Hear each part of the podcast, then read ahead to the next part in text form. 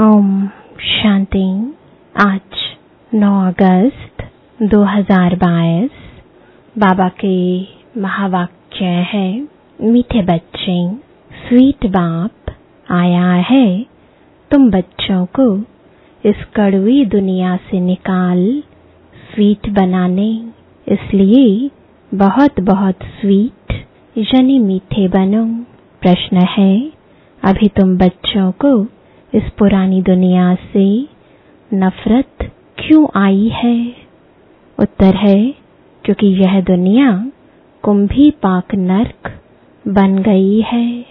इसमें सब कड़ुए हैं। कड़ुआ पतित को कहा जाता है। सब विषय वैतरणी नदी में गोता खाते रहते हैं। इसलिए तुम्हें अब इससे नफरत आती है?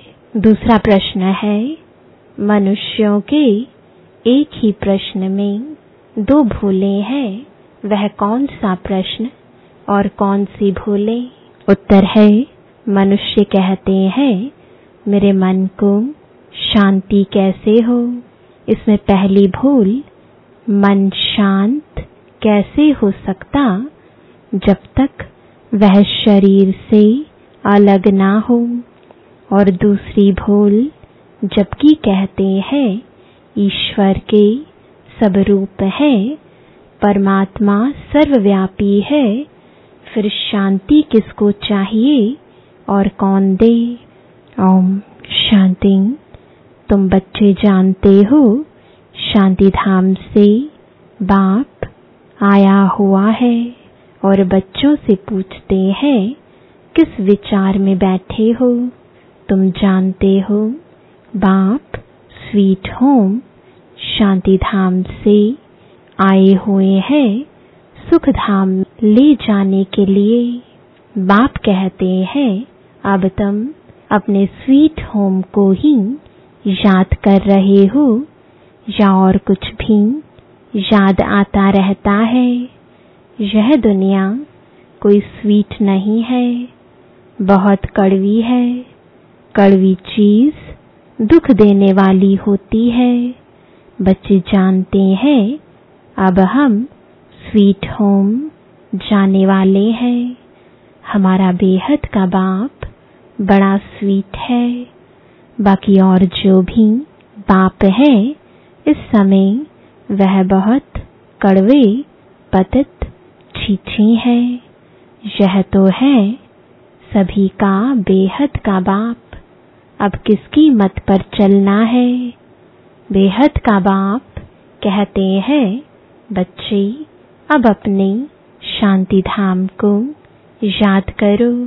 फिर साथ में सुख धाम को भी याद करो।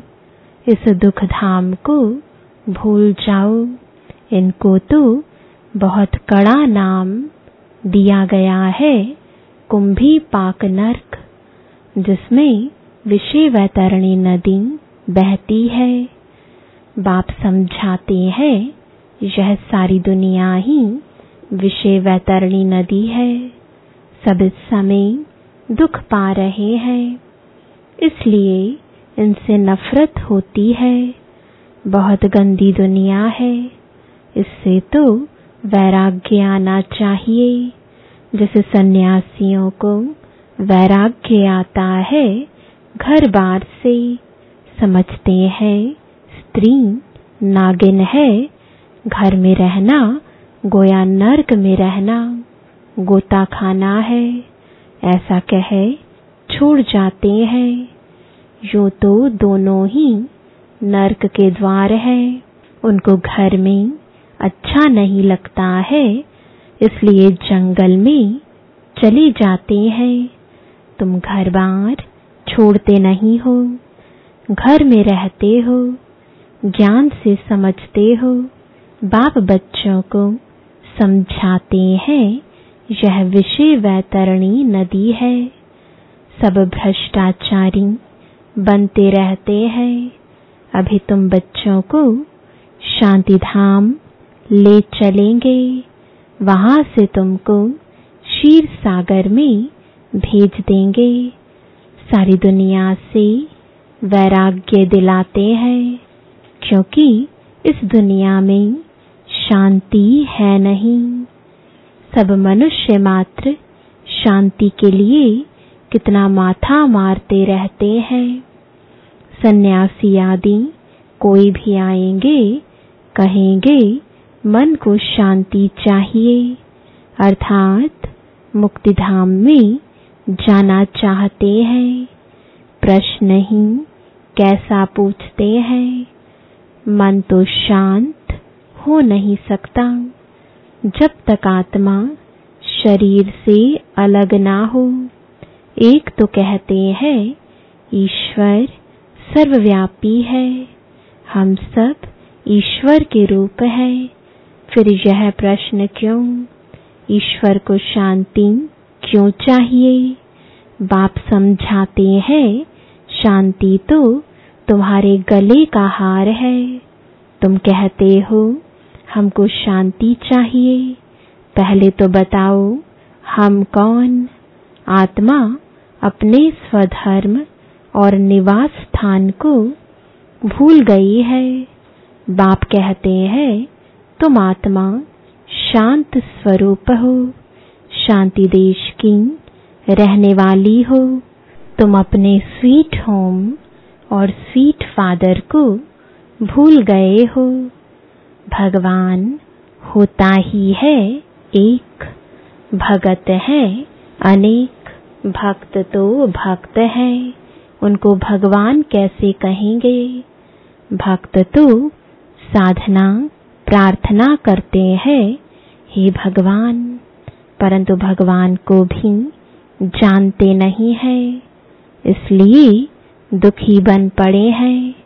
अभी तुम समझ गए हो कि असल में हम शांति धाम के रहवासी थे। फिर सुख धाम में गए, फिर रावण राज्य में आए हैं। तुम ऑलराउंड पाठ बजाने वाले हो। पहले तुम सतयुग में थे।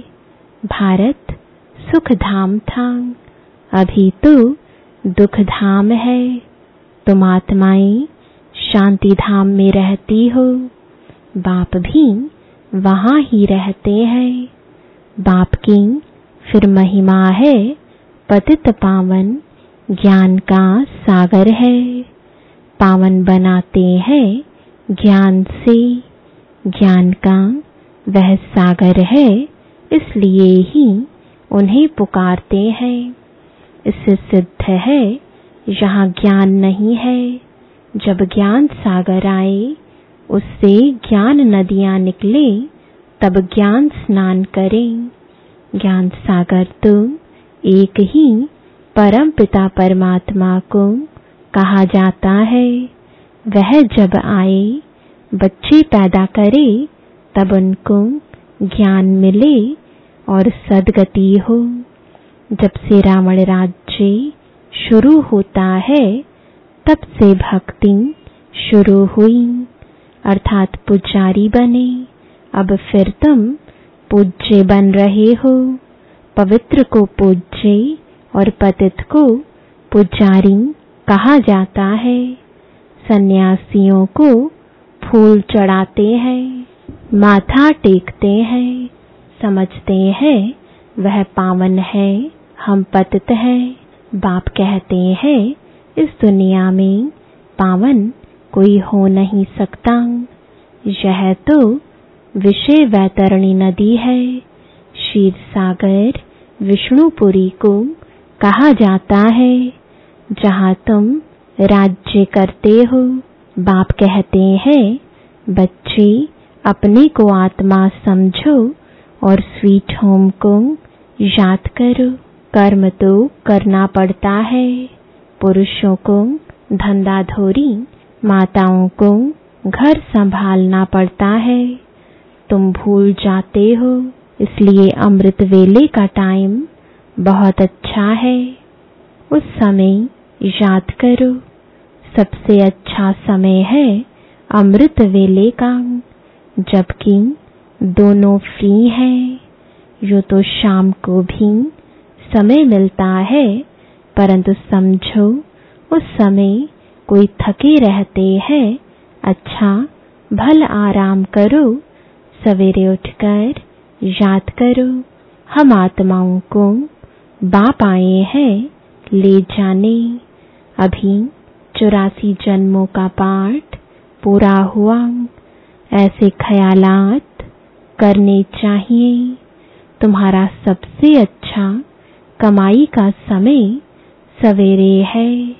अभी की कमाई ही सतयुग में काम आती है। अभी तुम बाप से वर्षा पाते हो।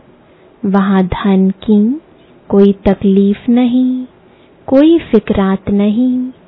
बाप तुम्हारी इतनी झोली भर देते हैं, जो फिर कमाई के लिए फ़िक्र नहीं रहता है।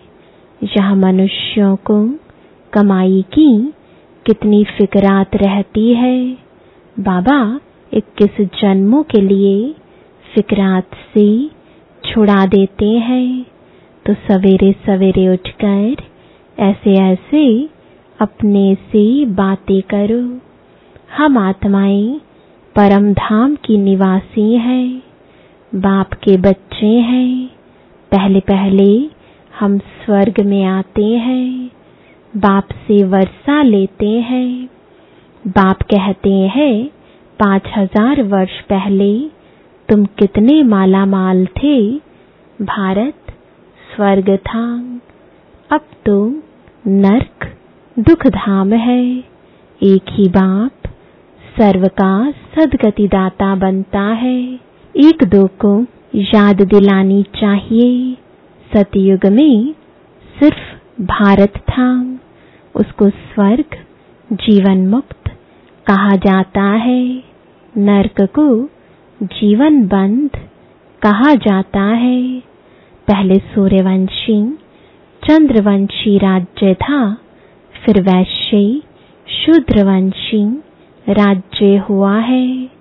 आसुरी बुद्धि होने के कारण मनुष्य एक दो को दुख देते हैं।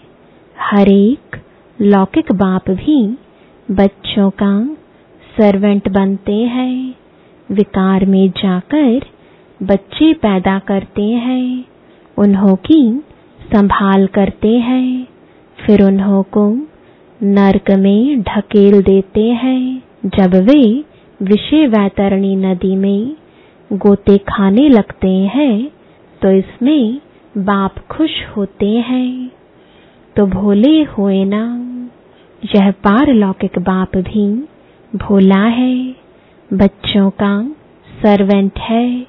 वह लौकिक बाप बच्चों को नरक में डाल देते यह शांति धाम स्वर्ग में ले जाते हैं। मेहनत तो करते हैं ना। कितना भोला है। अपना परम धाम छोड़कर आए हैं। देखते हैं आत्माओं की कितनी दुर्गति हो गई है। मेरे को गाली ही देते रहते।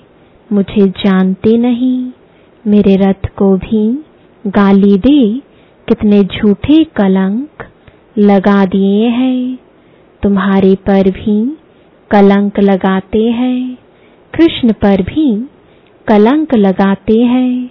परंतु कृष्ण जब गोरा है, तब कोई कलंक लग नहीं सकता। जब सांवरा बनता है, तब कलंक लगता है। जो गोरा था, वो ही सांवरा बना है। इसलिए कलंक लगता है। गोरे पर तो कलंक लग ना सके। आत्मा पवित्र से जब अपवित्र बनती है, तब गाली खाती है। यह ड्रामा बना हुआ है। मनुष्य बिचारे कुछ समझ नहीं सकते हैं। बहुत मूझते हैं। पता नहीं यह किस प्रकार का ज्ञान है। शास्त्रों में तो यह है नहीं, यह भूल गए हैं शिव शक्ति, भारत माताओं की सेना ने क्या किया था? जगत अम्बा को शिव शक्ति कहते हैं ना, उनके मंदिर भी बने हुए हैं, दिलवाड़ा मंदिर भी है, दिल लेने वाला तो एक शिव बाबा ही हुआ ना।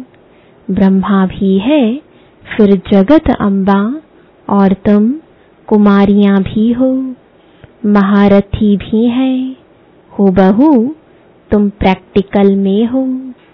वह तुम्हारा जड़ यादगार कायम है, यह जड़ यादगार खत्म हो जाएँगे, फिर तुम सतयुग में होंगे। यहाँ यह यादगार आदि होते नहीं। पाँच हज़ार वर्ष पहले भी ऐसे बैठे थे, यादगार बना था। फिर सतयुग त्रेता में राज्य किया। फिर भक्ति मार्ग में पूजा के लिए यह यादगार बनते हैं। ब्रह्मा, विष्णु, शंकर को भी तुम जान गए हो। विष्णु सो ब्रह्मा ब्रह्मा सो विष्णु। चौरासी जन्म लगते हैं। अभी फिर तुम पुरुषार्थ करते हो। फॉलो मम्मा बाबा को करना चाहिए। जितना पुरुषार्थ करेंगे, उतना गोरा बनेंगे। पतित से पावन बनने का पुरुषार्थ कितना सहज बाप सिखलाते हैं। बाप को और स्वीट होम को याद करते रहेंगे तो तुम स्वर्ग के मालिक बन जाएँगे। यह टेव यानी आदत डालनी है, सवेरे उठ याद करने की। फिर जब पक्के हो जाएँगे तो चलते फिरते याद रहेगी। हमको तो स्वीट होम और स्वीट राजधानी को ही याद करना है। पहले हम सतु प्रधान बनेंगे, फिर सतु रजो तमो में आएँगे। इसमें कोई संशय उठ नहीं सकता। मूंझने की बात ही नहीं, पवित्र रहना ही है। देवताओं का भोजन भी कितना पवित्र होता है तो हमको भी बहुत परहेज में रहना चाहिए। इसमें पूछने की बात भी नहीं रहती। बुद्धि समझती है, एक तो विकार सबसे खराब है, दूसरा शराब कबाब नहीं पीना है। बाकी लहसुन, प्याज आदि की और पतित के भोजन की दिक्कत पड़ती है। बाप समझाते हैं, पवित्र भोजन तो कहीं मिलेगा नहीं। सिवाय ब्राह्मणों के। बाप की याद में रहना पड़े। जितना तुम याद में रहेंगे तो पावन बन जाएँगे।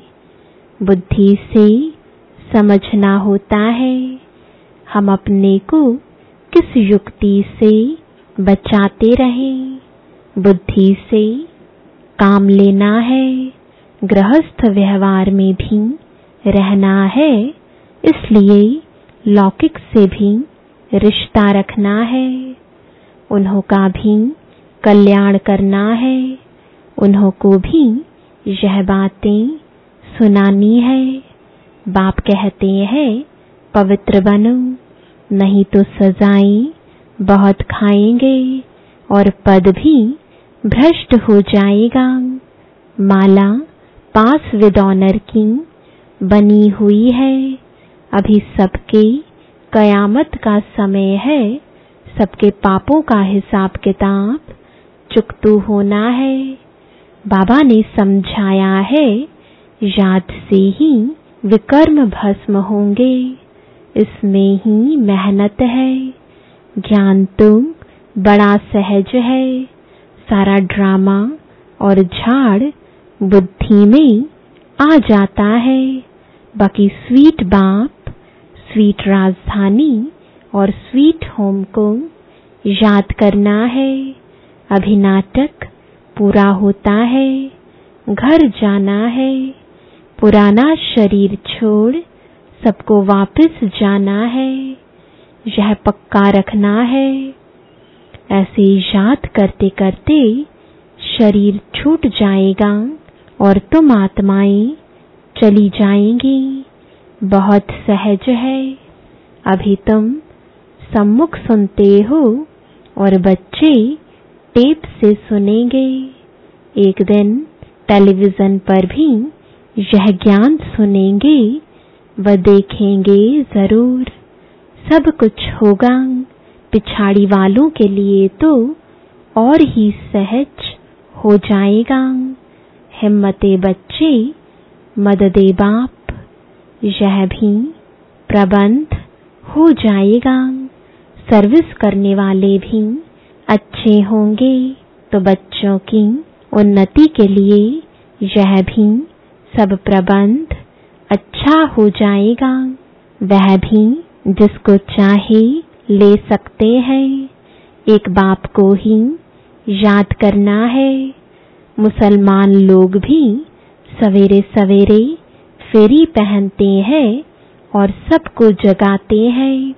उठकर अल्लाह को याद करो।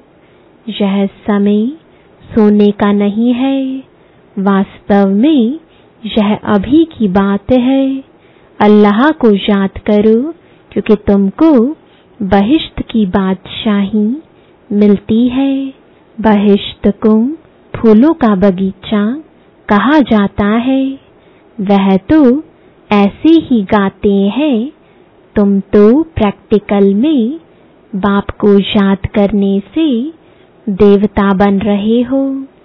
यह सवेरे उठने का अभ्यास अच्छा है। सवेरे का वायुमंडल बहुत अच्छा होता है। बारह बजे के बाद सवेरा शुरू होता है। प्रभात का टाइम दो तीन बजे को कहा जाता है।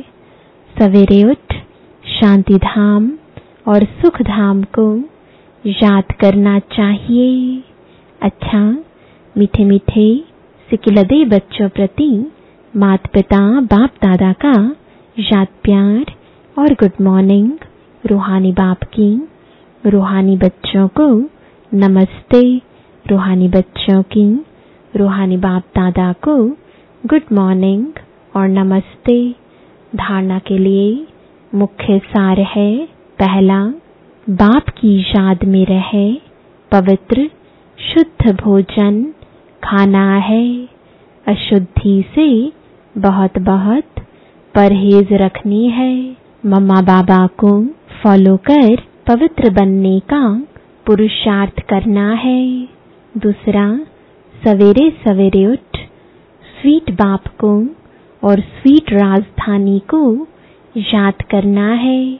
इस कयामत के समय में बाप की याद से ही सब हिसाब किताब चुकतू करने हैं। वरदान है अपनी निश्चिंत स्थिति द्वारा श्रेष्ठ टचिंग के आधार पर कार्य करने वाले सफलता मूर्त भव कोई भी कार्य करते, सदा स्मृति रहे कि बड़ा बाबा बैठा है। तो स्थिति सदा निश्चिंत रहेगी। इस निश्चिंत स्थिति में रहना भी सबसे बड़ी बादशाही है। आजकल सब फ़िक्र के बादशाह है और आप बेफिक्र बादशाह हो। जो फ़िक्र करने वाले होते हैं, उन्हें कभी भी सफलता नहीं मिलती, क्योंकि वह फ़िक्र में ही समय और शक्ति को व्यर्थ गवा देते हैं। जिस काम के लिए फ़िक्र करते, वह काम बिगाड़ देते। लेकिन आप निश्चिंत रहते हो। इसलिए समय पर श्रेष्ठ टचिंग होती है और सेवाओं में सफलता मिल जाती है। स्लोगन है ज्ञान स्वरूप आत्मा, वह है जिसका हर संकल्प, हर सेकंड समर्थ है। ओम शांति।